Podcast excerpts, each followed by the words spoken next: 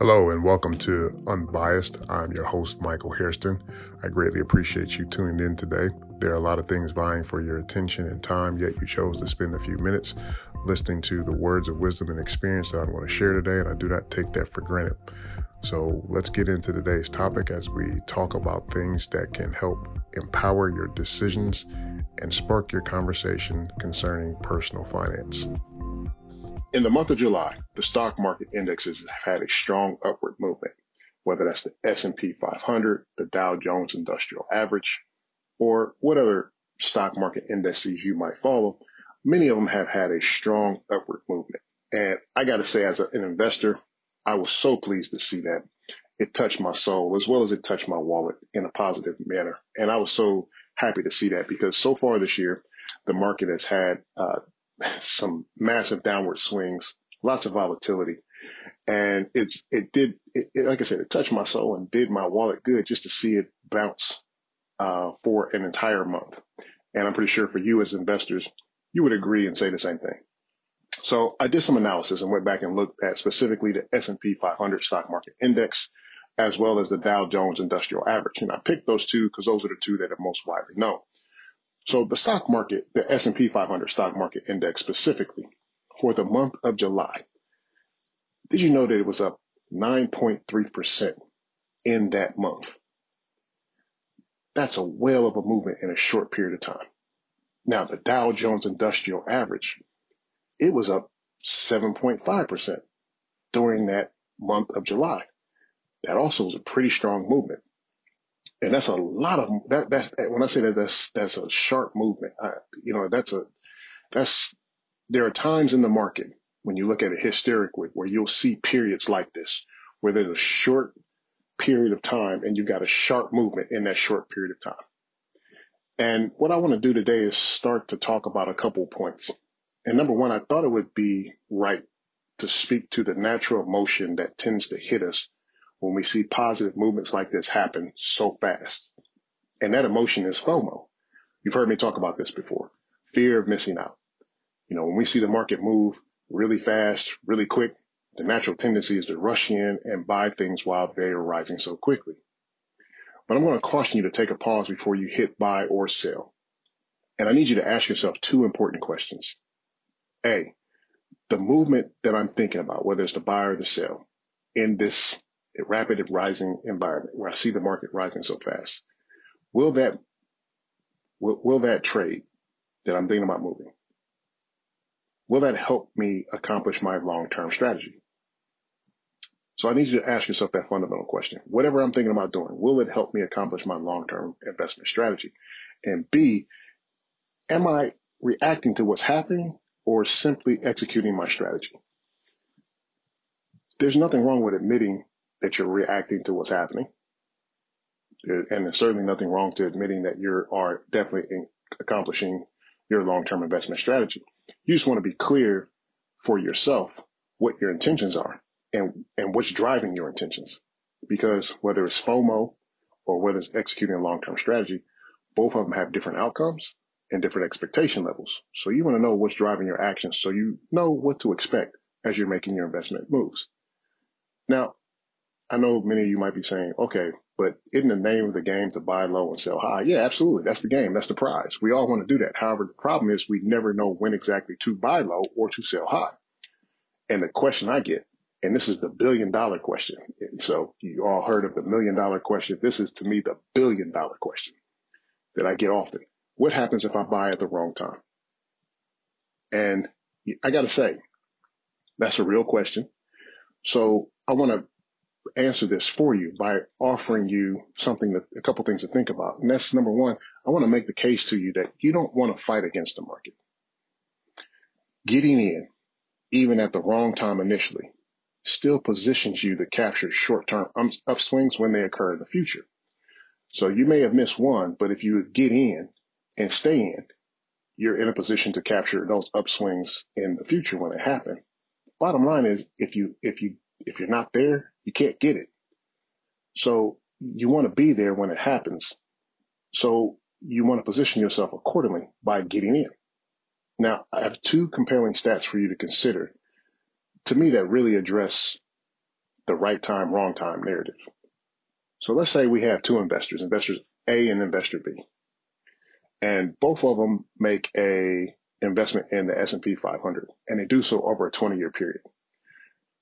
So what I'm about to share with you is an analysis that was done by one of my core partners, and I really like this illustration. So I'm just going to verbally tell you what the illustration was. So had an actually two investors, investor A and investor B, invested $10,000 a year into the S&P 500, and they did that consistently over a 20-year period from 1998 to December 31st of 2018, so that 20-year period. Now, investor A somehow managed to pick the very best day every single year to invest, and they did that consistently. So they waited till the absolute best day, threw in their $10,000, started investing, and they did that consistently. That sounds fantastic to be able to time it up like that way, right? The average annual rate of return that investor A would have earned by doing that and being right every single year, 9.16%. Now, investor B wasn't so lucky. They actually picked the worst day. That's where the market was at its highest, and they invested every year when the market was at its highest. Even with that bad investment timing, they got in at the absolute worst time. The average annual rate of return would have been 6.91%. So is there a difference between 6.9% and 9.16%? Yeah, there is. It's not that big of a difference, though, from a percentage standpoint. And really, what really matters at the end of the day for investor B, even though that they were wrong, and to me, this is the powerful point, even though they might have been wrong every single year, the fact is that they put their money to work. So their $200,000 that they would have invested into the S&P 500 over that 20-year period would have grown to $415,660. You know, that's what we're all trying to do, is to see our dollars grow. So so it's not about the right time or the wrong time. It's about getting in and seeing your dollars grow. So as this is an illustration, I thought it was powerful. You know, illustrations just provide you an insight into what's possible. And they do not provide a guarantee or a warrant that you're actually going to receive the same thing, because markets change and times change and things change. And neither is our conversation today. But the purpose is to show you historically what has happened, to tell you what the probabilities are. And that moves me to the second piece. Now, for this one, there's an investment chart that I have in my possession, but obviously I can't show it to you on the podcast. But what I will do is I will put this up on the Unbiased Money Facebook page for you to take a look at. And what this chart does is it looks at the probability of positive investment returns based upon how long you are invested in the financial markets. So if you're invested 1 year, 3 years, 5 years, 7 years, 10 years, it breaks down the probability that you will have positive investment returns. And what I found to be striking, and I'm pretty sure you will too when you look at this chart, for those investors who stay in the market 10 years or longer, you have a 94% probability of positive investment returns. I'm going to say that again, a 94% probability of positive investment returns if you stay in longer than 10 years. So what am I saying? Couple things. One, get in where you can and when you can. Number two, slow and steady will more than likely win the race for you. So being consistent, being methodical, and slowly doing it, that will position you to win the race. And third, the reason why you'll win the race is because you're running your race according to a long-term plan and strategy, not out of immediate response to what's happening right now. So investor A, who I talked about before, they got it right every single year, but their average annual rate of return during that 20-year period was 9.1%. Let's call it 9.2% just to round it up. The person who got it wrong was at 6.9%. And when I say wrong, they waited till the market was at its highest and then invested. If you think about it, if you wait to the best opportune day to invest, you would think that your annual rate of return would be significantly higher than somebody who did not get it right. But the difference between the two is really not that, it's really not that big.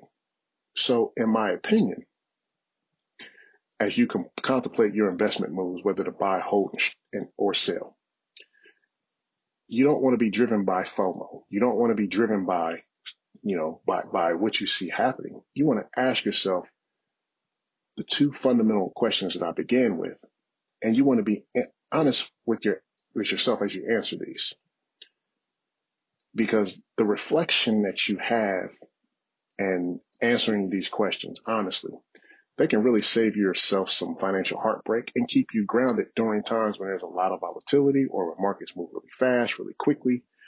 You don't know what to do. Just by asking yourself these fundamental questions, they can keep you grounded and help you make moves that are consistent, whatever your long-term plan or strategy, so that you can position your portfolio for long-term success. Now, as I end this, let me just share my opinion. My opinion is the volatility that's present in the market today for 2022 is not over. There's more turbulence coming. So slow and steady is exactly what you need to make it through.